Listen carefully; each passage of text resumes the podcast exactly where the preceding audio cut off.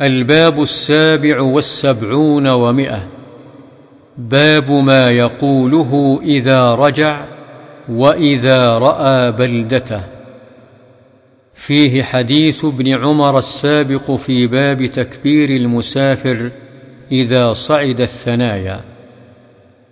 وعن أنس رضي الله عنه قال أقبلنا مع النبي صلى الله عليه وسلم حتى إذا كنا بظهر المدينة قال آيبون تائبون عابدون لربنا حامدون.